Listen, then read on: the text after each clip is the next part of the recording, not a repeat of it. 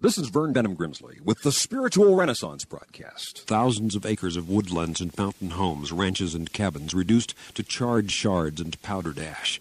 And newspaper, radio, and television reports of stunned families standing wet eyed before the smoldering ruin and rubble of what had once been their homes.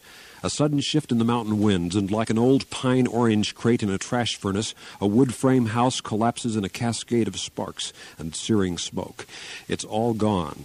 One woman wept as she answered the news reporter's questions. In 20 minutes, everything we had ever worked for in all of our lives was gone. But if that happened to you, wherever you are listening to this worldwide radio broadcast, if everything you had worked for, for all of your life, were suddenly, today or tomorrow, burned to a crisp in a fire, what is it that you would still possess? This commentary was sponsored by Spiritual Renaissance Broadcast Ministries.